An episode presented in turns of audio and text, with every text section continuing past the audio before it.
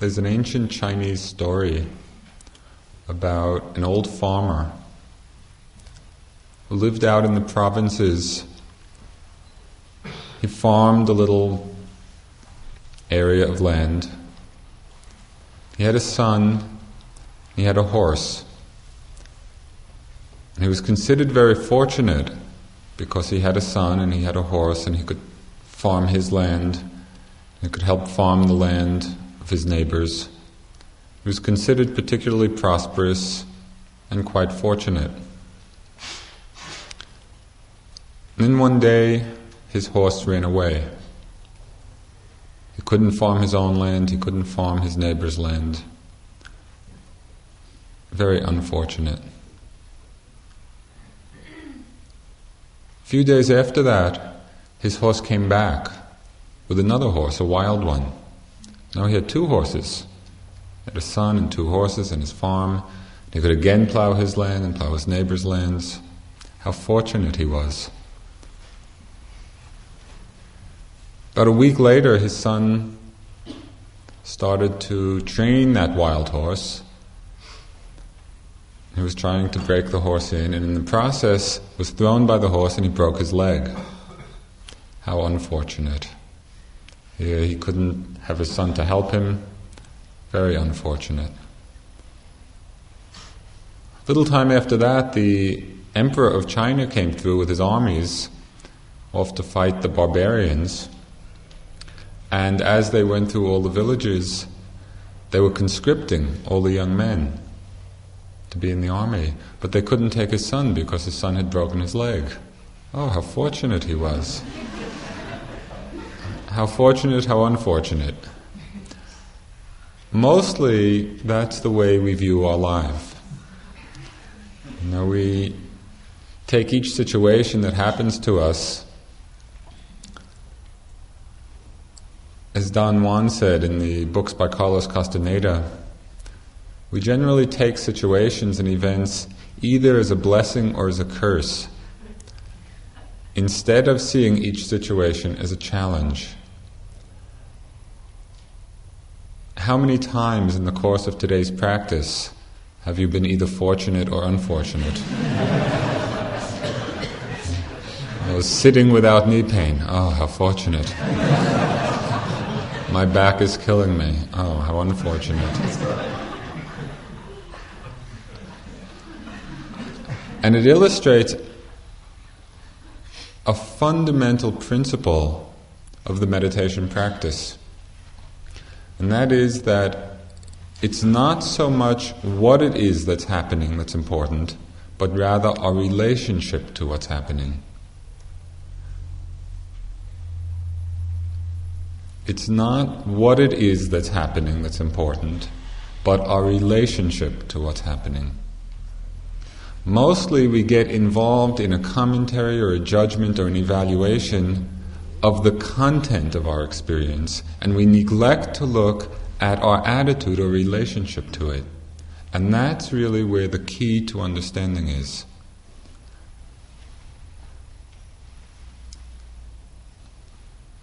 There are some mind states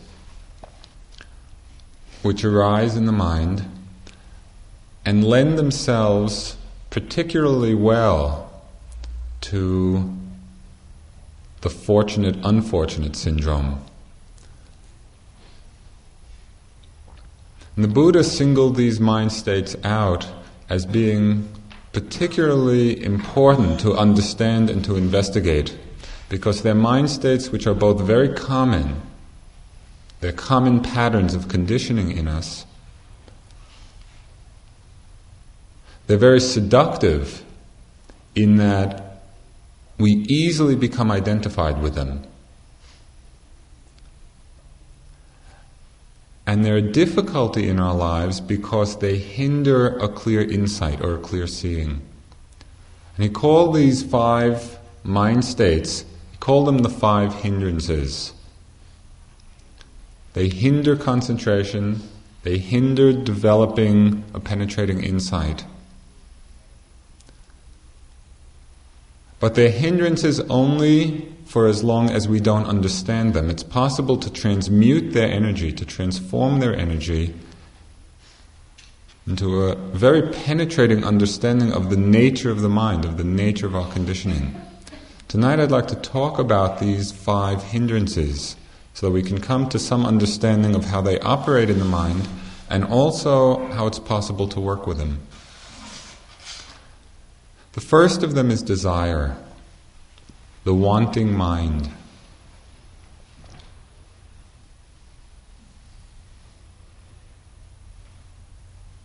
In some ways, this is the most important quality of mind to understand because it's desire which drives us in our lives.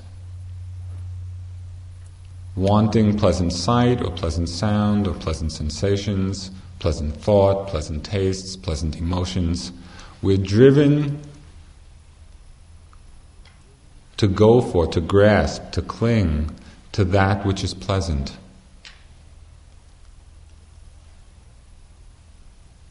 Why is that a problem? Why is this wanting mind or desiring mind a problem? It's a problem because it's a setup for suffering. That is, we think that our happiness lies in the fulfillment of our desires.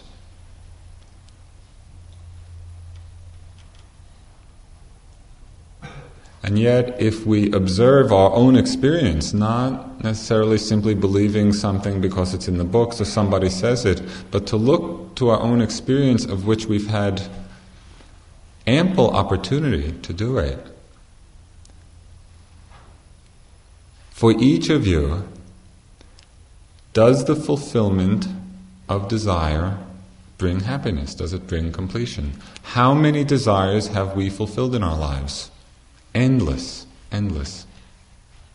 We keep reaching out for more, thinking that in the next one, happiness will, will be complete.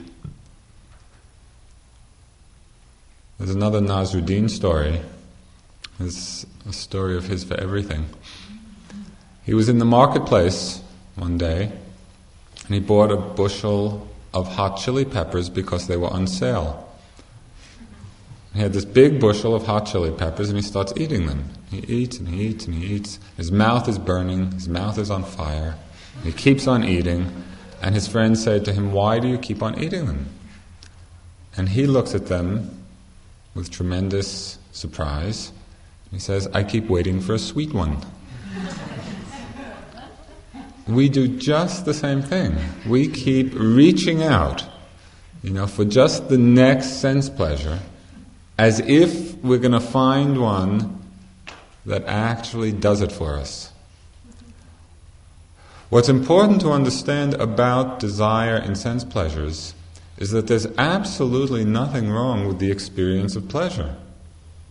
In our lives as human beings, we come into contact with pleasant objects, with unpleasant objects. There's no problem in that. But rather, it's that compulsive desire or reaching out or attachment to the sense pleasures which causes suffering in our lives. How does it cause suffering? What's so interesting to really investigate carefully and closely what this factor, what this mind state of desire is like. How does it operate in our minds?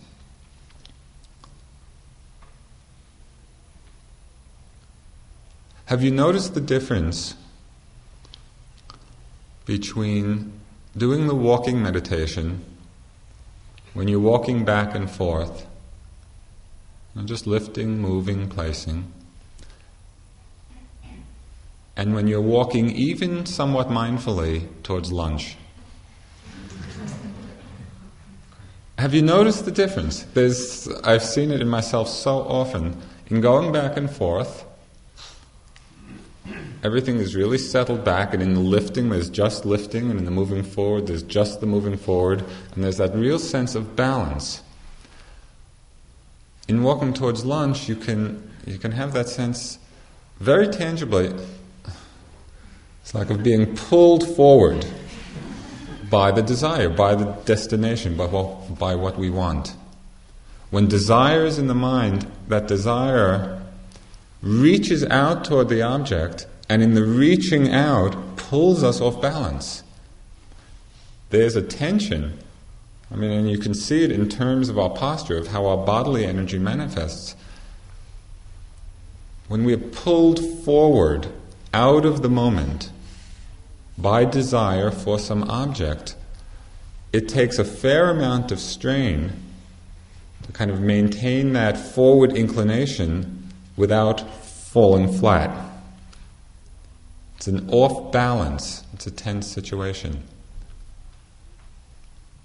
So the, the state itself, the experience itself of desire is not one of balance because we're being pulled out of the moment.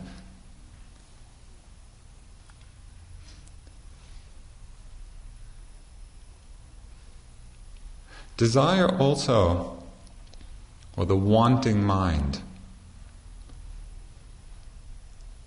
reinforces the sense that the moment is not complete, that somehow we're not complete in ourselves, and that we need something outside of the moment to come to that place of wholeness. That understanding keeps us on this wheel of samsara because we keep reaching out for some object and it can be a physical sense object, it can be reaching out for a mind state, it can be reaching out for an emotion, something which is not present. We reach out for it, we either get it or we don't get it. It changes, the situation changes, and again we reach out for something else. And then that changes and disappears, and we reach out again. And it's this constant process of reaching which doesn't allow for the settling back into the state of wholeness that's always here all the time. But we're deluded, we're fooled, we're seduced by the force of desire, by the force of wanting. What is it that you never want? What is it that nobody ever wants? You don't want what you have. I mean, the wanting is quite extraneous because we already have it. Can you sense the freedom and the balance and the poise and the openness which comes from settling back into the fullness of the experience of each moment. To look at desire in another way, what is it that we do want? When the wanting mind is strong, what is it wanting?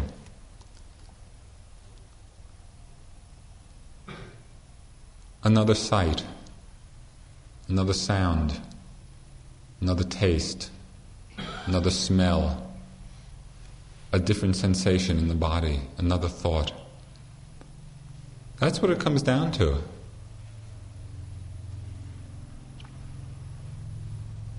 We already have sight, sound, smell, taste, sensations. We have plenty of thoughts, plenty of emotions, but we think that the next one is going to be more substantial, more fulfilling, more complete.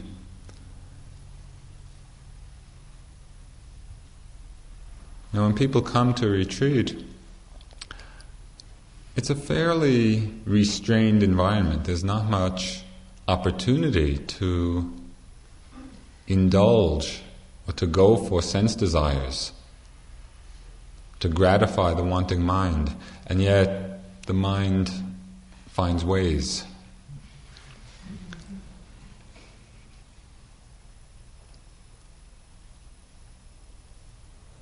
There's the famous Vipassana romance. People come to retreat and do their practice, watching the breath, eyes downcast, and walking very slowly, and yet somehow manage to scope out the entire room and find that one or several people that are attractive to them. And I don't know that you yet have had, but probably will have if you haven't, some sittings in which the mind creates this fantastic scenario you know, of meeting that person and talking to them, maybe going for a walk in the desert together, getting into a relationship, getting married, having kids. At that same retreat where I kept taking the two pieces of toast, I planned a wedding up and uh, including the whole guest list.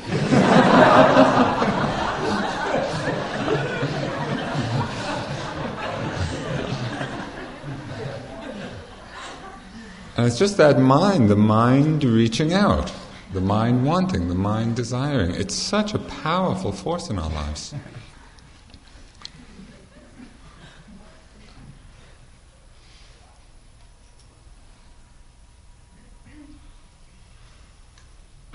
It's extremely valuable and important to examine it and investigate it when it arises in the mind because it so much drives us in our lives.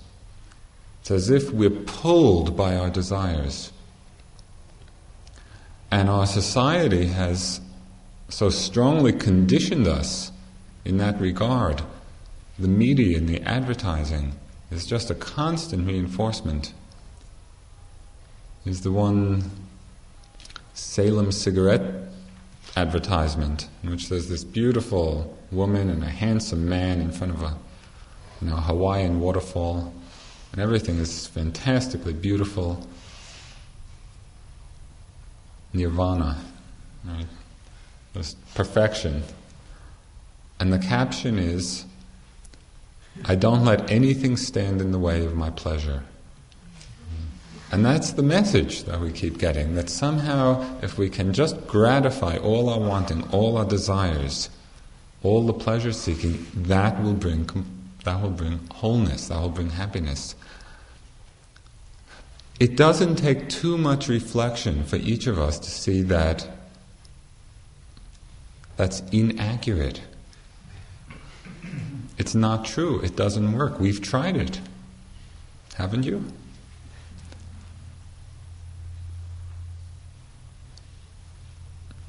So to begin to look at desire, to look at the wanting mind, to see, to come to that understanding that actually we are already complete.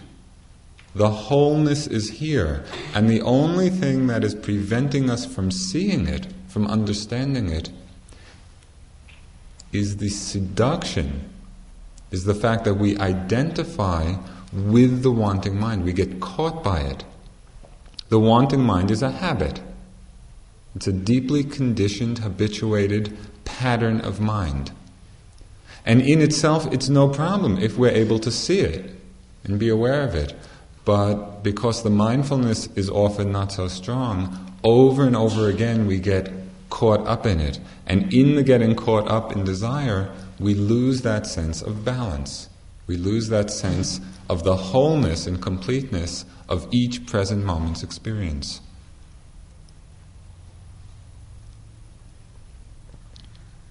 Desire is the first of the hindrances or difficult energies, seductive energies that arise in the mind. The second of them is aversion.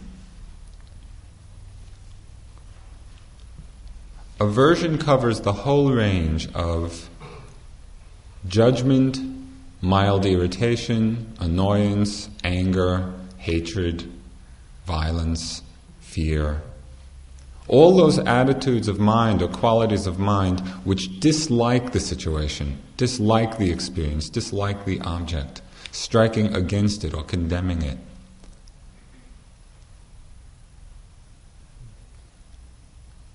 It's fairly easy to see that that quality of mind is itself painful. Now, when there's, when there's strong hatred or fear or anger in the mind, it's a boiling.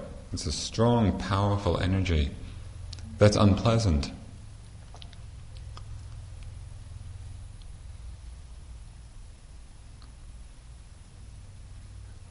Some people are quite familiar with the experience of strong aversion, judgment of fear, works strongly in their lives. Other people may feel that it's not particularly a strong factor. What's interesting to look at is how very often aversion to a situation is what fuels desire. In other words, what's underneath the desire for something, the reaching out, may be an aversion to the present situation. As an experiment, either for the rest of this evening or tomorrow, pay careful attention and investigate why it is that you do anything.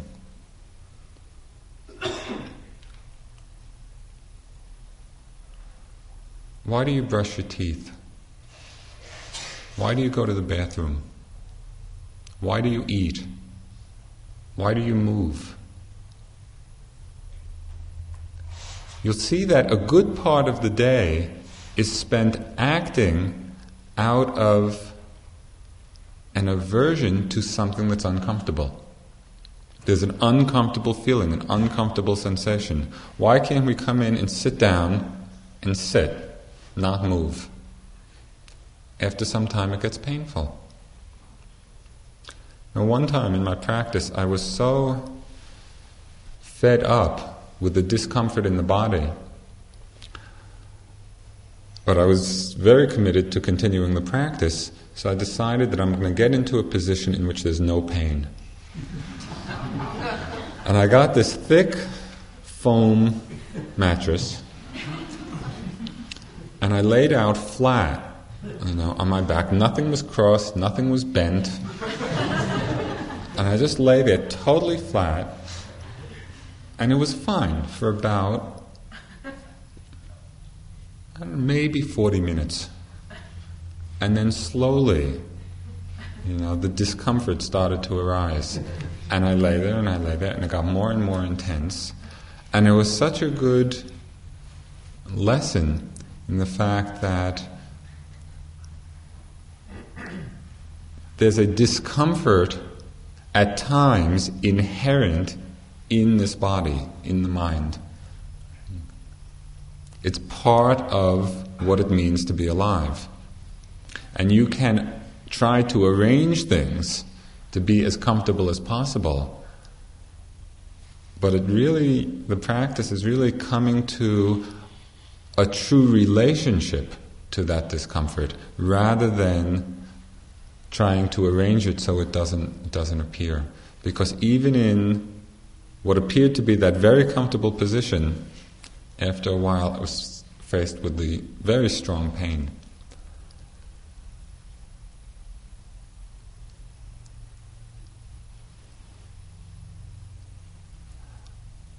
aversion. It's as interesting as desire in its own way.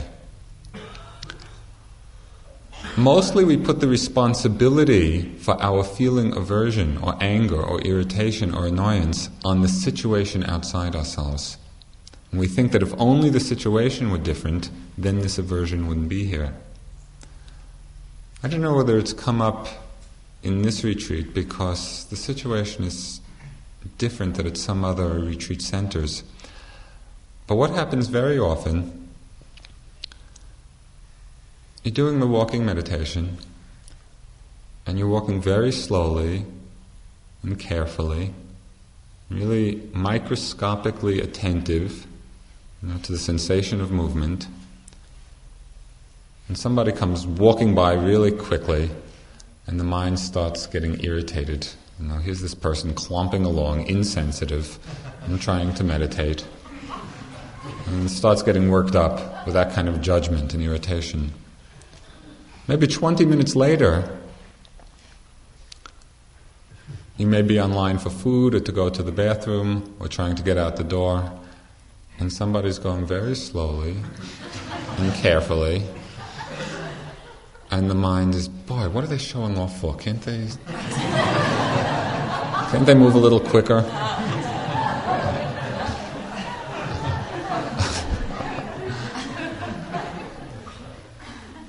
The situation doesn't have much to do with it because the mind can take any situation and create a judgment, create create aversion. There's the something analogous to the Vipassana romance. It's called the Vipassana vendetta. uh, where there's one person in this group who you just can't stand. You, don't like the way they walk, you don't like the way they sit, you don't like the way they dress, you don't like the way they eat. And every time you see them, the mind gets filled with irritation and judgment. You haven't said a word to them.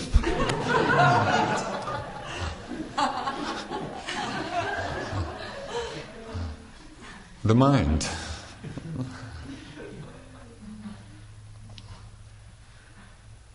Working with judgment out of the aversion, the aversion feeds so much judgment in the mind. A very common, very common pattern, and it's important to learn how to work with the judging mind because it's so easy to either get caught up in it and to really feed it in that way, or to condemn it. Now, every time a judgment comes, to feel angry that the mind is still judging, which of course just feeds it in that way. Fear is another kind of aversion. What's your relationship to the emotion, to the feeling of fear? There are times in the practice, either because of exploring what's unknown or some memory comes up or some anticipation, something happens which makes fear arise in the mind, in the body. What's your relationship to that fear? Can you be with it? Can you love it? Can you open to it? Or is there a closing down? Is there a contraction? Is there a pulling away? One important understanding in the meditative path is the understanding that there is nothing outside of the practice. There is no experience, no object, no situation, no event, no mind state which is outside the field of awareness, which gives a tremendous power to the mindfulness because it extends it in a very total, universal way. What we're trying to do is to come to a totality of understanding of ourselves. And no matter what you experience, whether the mind is filled with desire and wanting, or filled with aversion or judgment or fear, or is calm and concentrated, whatever it is that's arising, that becomes the food for the practice. That becomes what it is that we investigate in that moment. In that sense, it's possible, it's possible very much to relax back into whatever's happening. You don't have to have a program of expectation of what should be happening for the meditation to be going correctly. That's immaterial. That has no bearing on the quality of the awareness, of the attention. And as much can be learned from an investigation of the hindrances from a real investigation and attention, as can be learned from an hour of sitting very calmly and collectedly. But it has to do with the quality of our awareness, quality of our attention to our experience. There's desire, there's aversion. The third of the hindrances, and one that many of you have mentioned, is that of sleepiness or drowsiness. And it's a strange phenomenon that happens at retreat. And mostly in our lives, we get a certain number of hours of sleep and we feel fine in the day.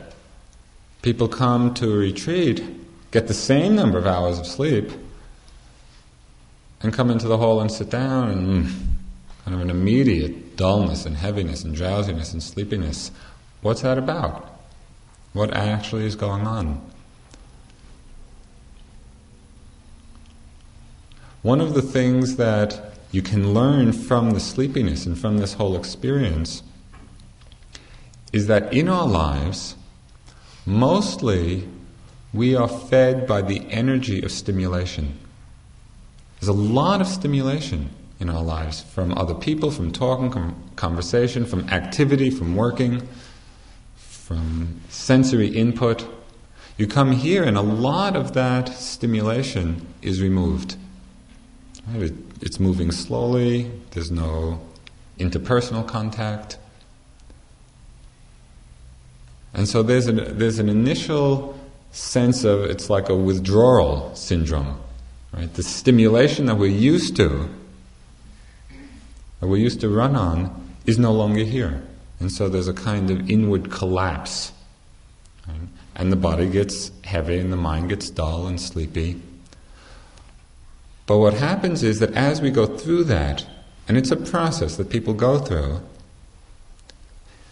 we go through that sleepiness and drowsiness until we settle back into ourselves and we connect with this mind body as an energy system. What this is, it's a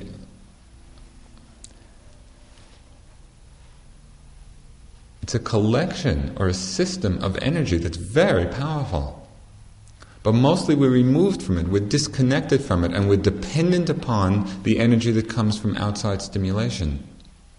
The withdrawal from that, the going through the sleepiness and drowsiness, until we settle into this, to the energy that we are, then suddenly the whole process is reversed. And instead of feeling drowsy and dull and heavy, you begin to, you come out the other end and begin to feel more and more alert and awake.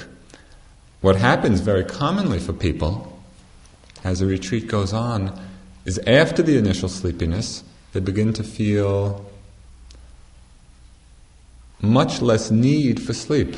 So the hours of sleep go down. Six hours, five hours, four hours, three hours.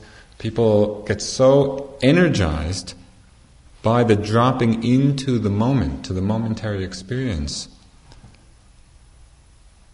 there's a wonderful sense of alertness and wakefulness that's not dependent on outside input, but rather it comes or is born from our own interconnectedness. So, beginning to understand the dynamics of sleepiness and dullness. In the Buddhists have the Buddhist terminology, they have a wonderful phrase for this mind state, uh, this hindrance. It's called sloth and torpor. I don't know that any of you are familiar with the animal, the three toed sloth.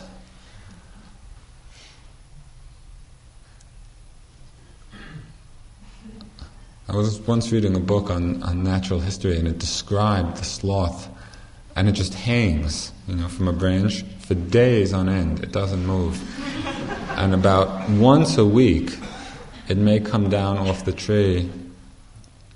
And if it's lucky, it meets another sloth, and the sloth line continues. It's said that the sloth hanging by the tree, you could shoot a gun, you know, just by it, and there won't be any response. There's not too much known about sloths, actually, because people get very impatient. very hard to observe. That's the quality, that's why it's called slothfulness. There are ways to work with it, which I'll talk about briefly. There's desire, the wanting mind, the reaching out, there's aversion or judgment, or fear, which is the pushing away. There's the slothfulness or tiredness, which is dullness of mind. The fourth of the hindrances is restlessness and agitation, restlessness and worry. It's a difficult state, it's a very difficult energy. Have you had the experience of sitting and just feeling that you're going to jump out of your skin. You know, that you just cannot contain that agitated energy. it's important to learn how to work with that because if we don't understand how to, it can be a very great hindrance to our practice. Often it's connected with either aversion or desire. Right? There may be some something going on that we don't want to look at that's unpleasant. And out of the resistance to seeing what's unpleasant, the mind produces this agitation. And likewise with desire, sometimes if there's a strong desire in the mind, and we don't see a way of fulfilling it or gratifying it, it again creates a kind of agitation. Restlessness. Also, to look at worry. Some people have a strong conditioning to worry about things. Worrying about things that are past, already finished, worrying about things that haven't happened. Have you had the experience yet of sitting in a meditation, creating a whole fantasy of what might happen, and then getting worried about it? Uh, the mind has an amazing capacity to create these situations, these energies.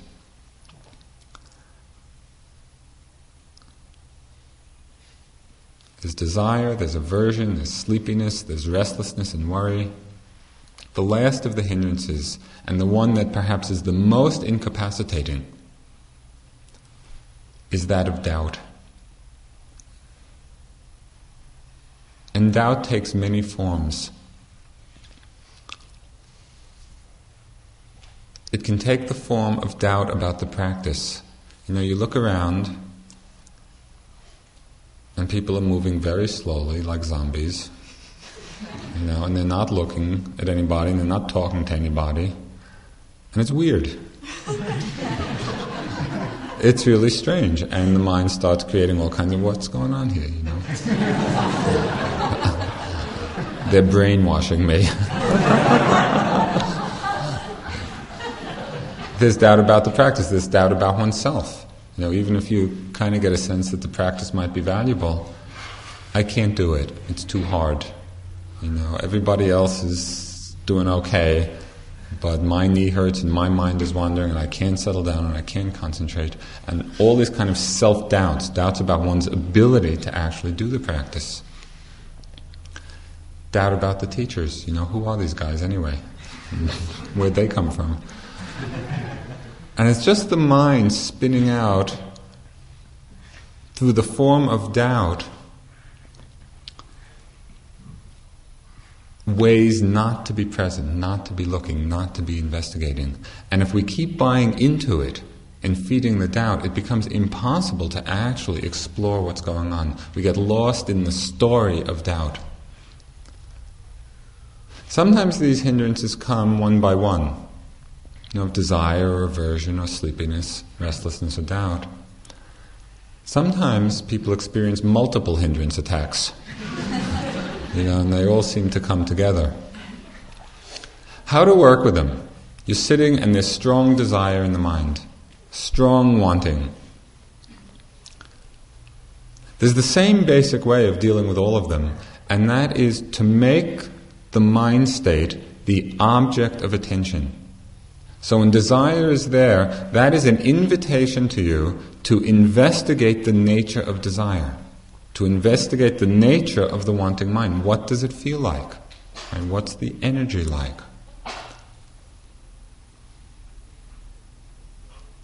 Using the mental note as a way of both recognizing it and staying balanced behind it. Desire, desire, desire.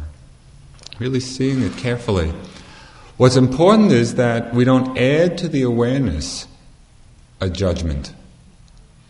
And that's very common. You may be filled with the wanting mind, filled with desire, seeing it and then judging it, thinking that you're bad or it's bad or it shouldn't be there. That's extra. Just bare attention, bare awareness on the fact that that energy is going on and see what it's like, see how it's operating. Feel the quality of it.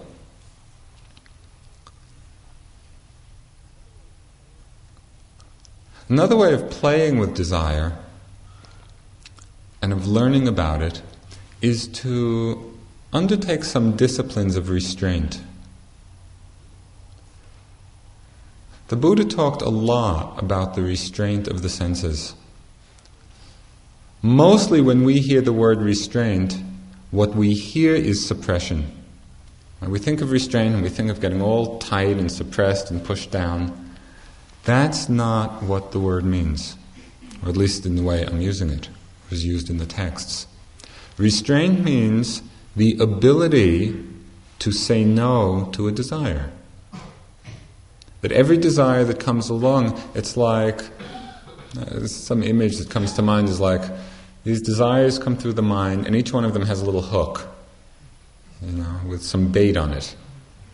The bait of, you know, a second banana or a Vipassana romance, whatever.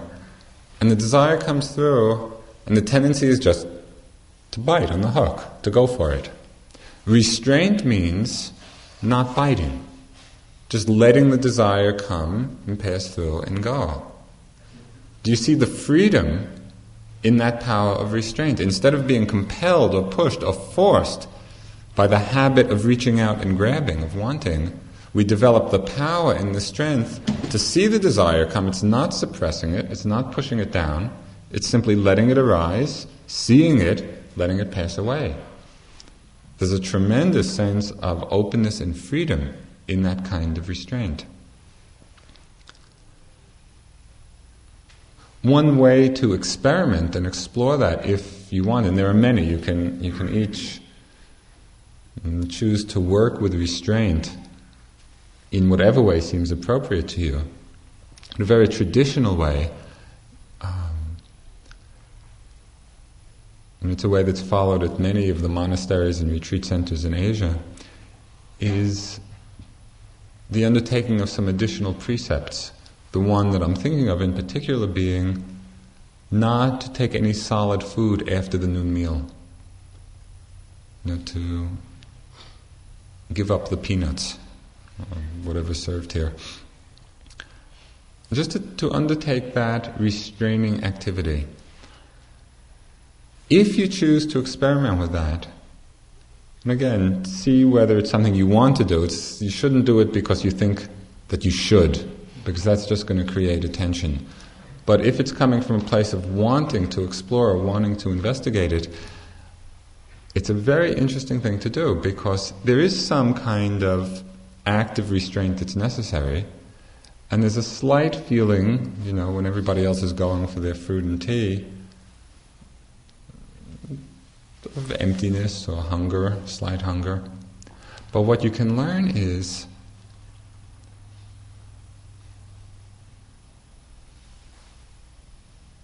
that you are no less happy than if you go for it that your happiness does not depend on the gratification of desire. That's a very important lesson to learn because we are so conditioned to feel that that is exactly where our happiness depends or our happiness lies.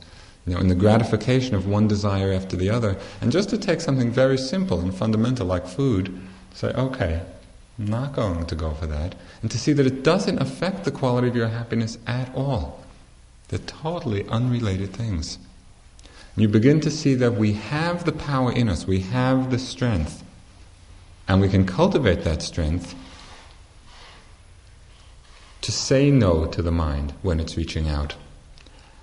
It has to be done with a, with a great care and delicacy so the no doesn't become a judgment. So the no is not, is not done with aversion because then it's just creating more difficulty. It's really saying no to the mind with a smile. No, I'm not going to do that. Working with that in some way, in whatever way you choose to, I think you'll find very valuable and very strengthening. So it's to pay attention to desire, to be mindful of it, to see how it comes and goes, and to feel what the energy of it is like, so that there comes to be a real understanding of how it operates in our mind. Exactly the same way with aversion, with irritation, with judgment, with annoyance, with anger. It's to open to the experience of it. what's the feeling of anger like? Most of the time, we get so caught in the story of the anger, right, in the content of it, of what this person did, mm, and we get lost in the story that, in a very basic way, we're, we're disconnected from the actual experience of it. We're not fully aware, we're not open to the intensity of the energy because we're so lost in the story, in the script about it. So when aversion arises in the mind, or irritation, or anger, it's like it's like the example of the person walking by fast or the pe- person walking by slow. We can be taken outside of ourselves, as if the situation is responsible for the particular emotion, and get so lost in the situation that we don't pay attention to what's going on in ourselves. Whenever that happens, to see that difference, to see the difference between the story and the experience, and to come back to the actual feeling that's going on. One of the benefits, the side benefits, of actually getting in touch with the feeling of anger or aversion or irritation is that you won't be sleepy. It's a very intense intense energy. It's sometimes it's felt like being outside, you know, in a in a big thunderstorm, where you know the intensity of what that feels like. When there's strong anger in the body and mind, you can feel it so intently. To open to it without buying into it, without identifying with it, it's just another part of the passing show. It's like this energy system of our mind and body is continually transforming and changing and transmuting. And it's a fantastic show. The practice is to open to it, to allow all of these experiences to arise and to be there and to pass away without getting caught by it, without identifying with our experience as being I, as being self, without getting caught in the storyline working with desire, working with aversion or anger. If you have a strong judging mind, right, if there's a lot of judgment through the day, there are two things that you can do to work with it. One is to be very attentive to your attitude about the judgment. Because what's feeding the judging? What's feeding it is either a buying into it and identifying with it, or a condemning. And more likely than not, you'll see that it's the condemning. Right? The judgment comes through the mind, boy, that person is dumb. And then immediately the mind reacts to that. Oh, I shouldn't be thinking that. Right? And there's a kind of tightness and a condemning and a judgment about the judging. There's no way out of that because your very attitude is what's reinforcing the judging process. When judgment arises in the mind, look very carefully at the attitude. See how you're relating to it. Can you relate to it as if it's saying, the sky is blue? Boy, that person is stupid, the sky is blue. Because when you can relate to it in that way, you'll see that the judgment comes and goes, and it's no problem. It's just a thought passing through. There's no charge, there's no problem, there's no hook on it.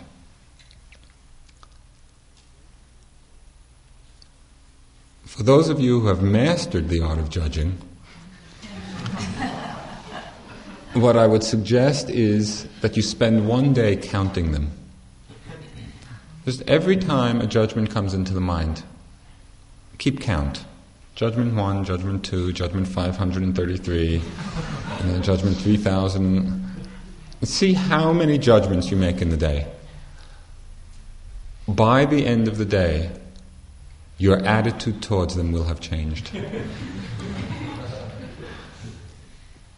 and see, uh, what we're doing here is this really careful investigation and exploration of the nature of the mind and body, dealing with the physical sensations and the whole range of them, and dealing with all the subtleties of the mind, of all the conditioned patterns of wanting, of craving, of desire, of judging, of fear, of anger, of irritation, of happiness, of joy, of rapture. The whole range of our experience is there to be examined, is there to be explored.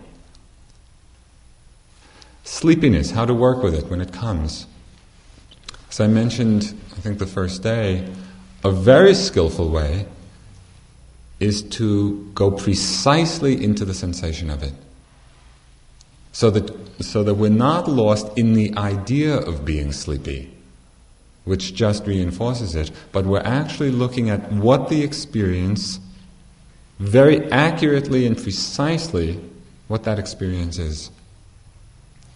And often in that precise investigation, you see the sleepiness dissolve. I had another experience with sleepiness, a way of re- relating to it, which proved to be very helpful. Was doing one retreat with a teacher from India, a woman teacher. Many of you may have met, her name is Dipa Ma. And she was very insistent that I cut way down on sleep in my practice, to sleep like three hours not to lie down during the day. And it was very hard. I mean, it just was really feeling tired and sleepy all day. But she said something that was very helpful to me. She said, If you go to sleep when you're sitting, never mind. Just don't lie down and don't sleep more than the three hours. But if you sleep when you're sitting, it's okay. And that giving of permission changed the whole relationship I had to the feeling of sleepiness. And what I noticed then was that when sleepiness came, because of the attachment to the feeling of wakefulness and the aversion towards the feeling of being sleepy, and I didn't like it, it was unpleasant, that kind of heaviness and dullness. So I was caught in this struggle and I was fighting against the sleepiness and struggling against it, which of course just made me more tired. As soon as the permission was given, and if you fall asleep, never mind, you know, when you're sitting, I relaxed into the feeling that it was okay. It was okay even to go to sleep. In that relaxing into the feeling, there was no more struggle, there was no more conflict, actually didn't go to sleep at all, got into that very nice state, you know, perhaps you're familiar just before you go to sleep. When you're not asleep, but the whole system relaxes and it's very soft and very quiet. By not fighting, by changing the attitude towards the feeling of sleepiness, the whole, the whole experience changed. So you can look at it in that way too. See what your relationship to that feeling is. Are you fighting? Are you struggling? Are you relaxing into it?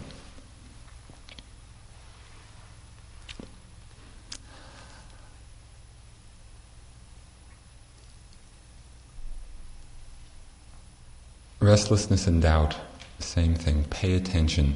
When restlessness comes, when doubt comes, be aware. It's just another mind state to be attentive to. One particularly helpful suggestion for working with restlessness. There's a lot of emphasis on moment to moment precision and accuracy. And often the mind, there's, a, there's an effort to be microscopic in your awareness. Sometimes that's not appropriate because sometimes the energy is so big, so strong, that trying to be microscopic doesn't encompass it. So often, when you're feeling restless or agitated, you have to change the lens of your mind. Change it from a zoom lens to a wide angle lens. It's like it's very difficult to stay attentive to your breath if an elephant walks into the room. It's like something bigger is happening. It's very hard to stay focused microscopically if the energy that's going on in you is more predominant, is wider, is bigger, is more expansive. If you expand your mind to include it, Just open up the whole system. Restless, restless, feel the whole thing. Then you can get balanced behind that whole energy. With doubt, pay attention. See it as the doubting mind, a doubting tape, rather than getting lost in the content. You'll see that that too is impermanent, impersonal, coming and going. These are the five hindrances of desire, wanting, aversion, anger, fear, judging, that whole category which dislikes or condemns the situation, sleepiness, restlessness, and doubt. Through the practice, it's possible to transmute them from being hindrances into sources of wisdom and insight.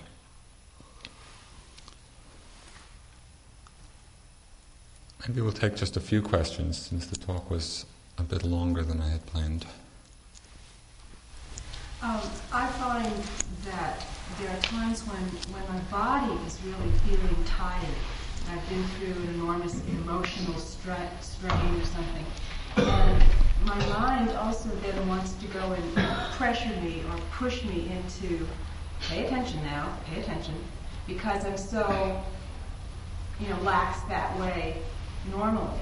And I, I, I, I'm not real clear on what the boundaries are there. In other words, when, you know, when I should push myself and when I shouldn't. If I'm really, if the body's really tired, is okay, okay, that just there is the point where I think you're going off, and that is when the body's really, what's happening? Oh, for the interpretation, when the body's really tired, is that the body's really tired. Right? That's the object of your awareness. So in other words, it's not that and try to force the mind to be something else. You're going to be in conflict with what's happening. Something happening which is very being really tired, and you're the mind to meditation. That very state is vision. And so you or balance behind that of the body being tired. Up, right? And when you that as the object of your awareness, in that place of balance, your somatic coming within sensations, there has to be acknowledgement of what's actually. Was that clear to you? Yeah. I think what, what I struggle with a lot of times is, is just fooling myself. Is the body you know? One way to, there's one guy when you fall comfortable encouraging you to be at the forward edge of your effort. And it's not the effort to get anything, it's the effort to be attentive to what's happening. Right?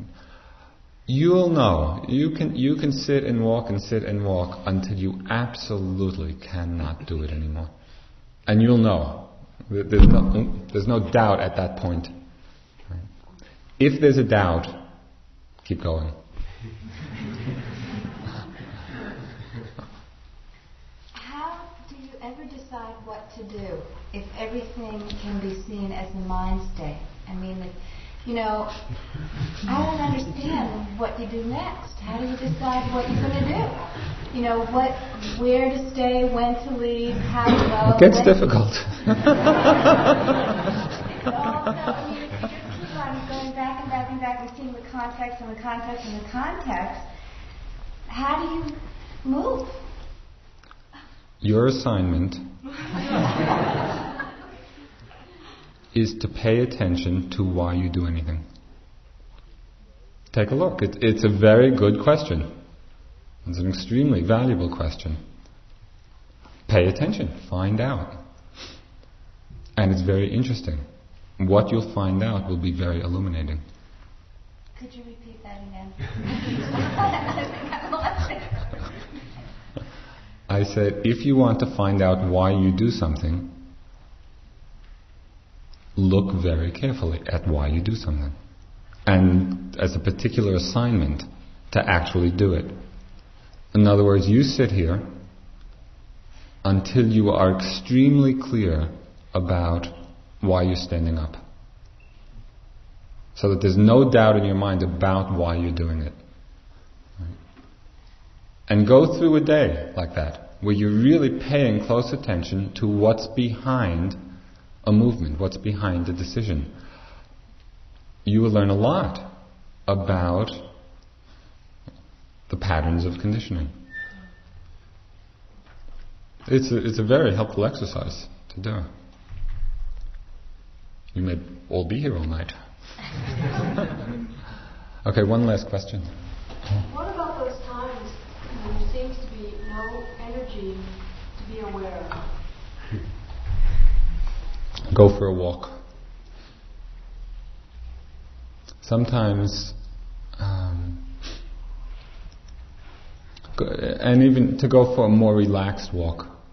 You know, because sometimes the energy gets so in the effort, you know, to be really attentive and mindful and noticing. Sometimes the energy gets too tight. It's like tightening the strings of the guitar too much, and it's not properly balanced, and so you get really tired and just feel it's like the energy gets flat. At that time, it's important to recognize that and to loosen up a little bit. The energy is there. It's just that it's, the system has gotten so tight, right, that it's not accessible. So you have to relax. You have to you have to take some space. This is a fantastic place to do it. You, know, you go for a relaxed walk in the desert. Not not totally spacing out, but just without that kind of striving mind to be attentive. And as you relax into that, you'll see that the energy begins to arise again. And sometimes it's true that you might also get into a state where you're just really exhausted and you have to sleep and you have to rest. That's fine. At that time, you do that. But more often than not, it has to do with your balance of mind or your relationship to what's actually happening. Okay, there are a couple of announcements. Um, one is that there's going to be an option. Thank you for listening. To learn how you can support the teachers and Dharma Seed, please visit dharma dharmaseed.org slash donate.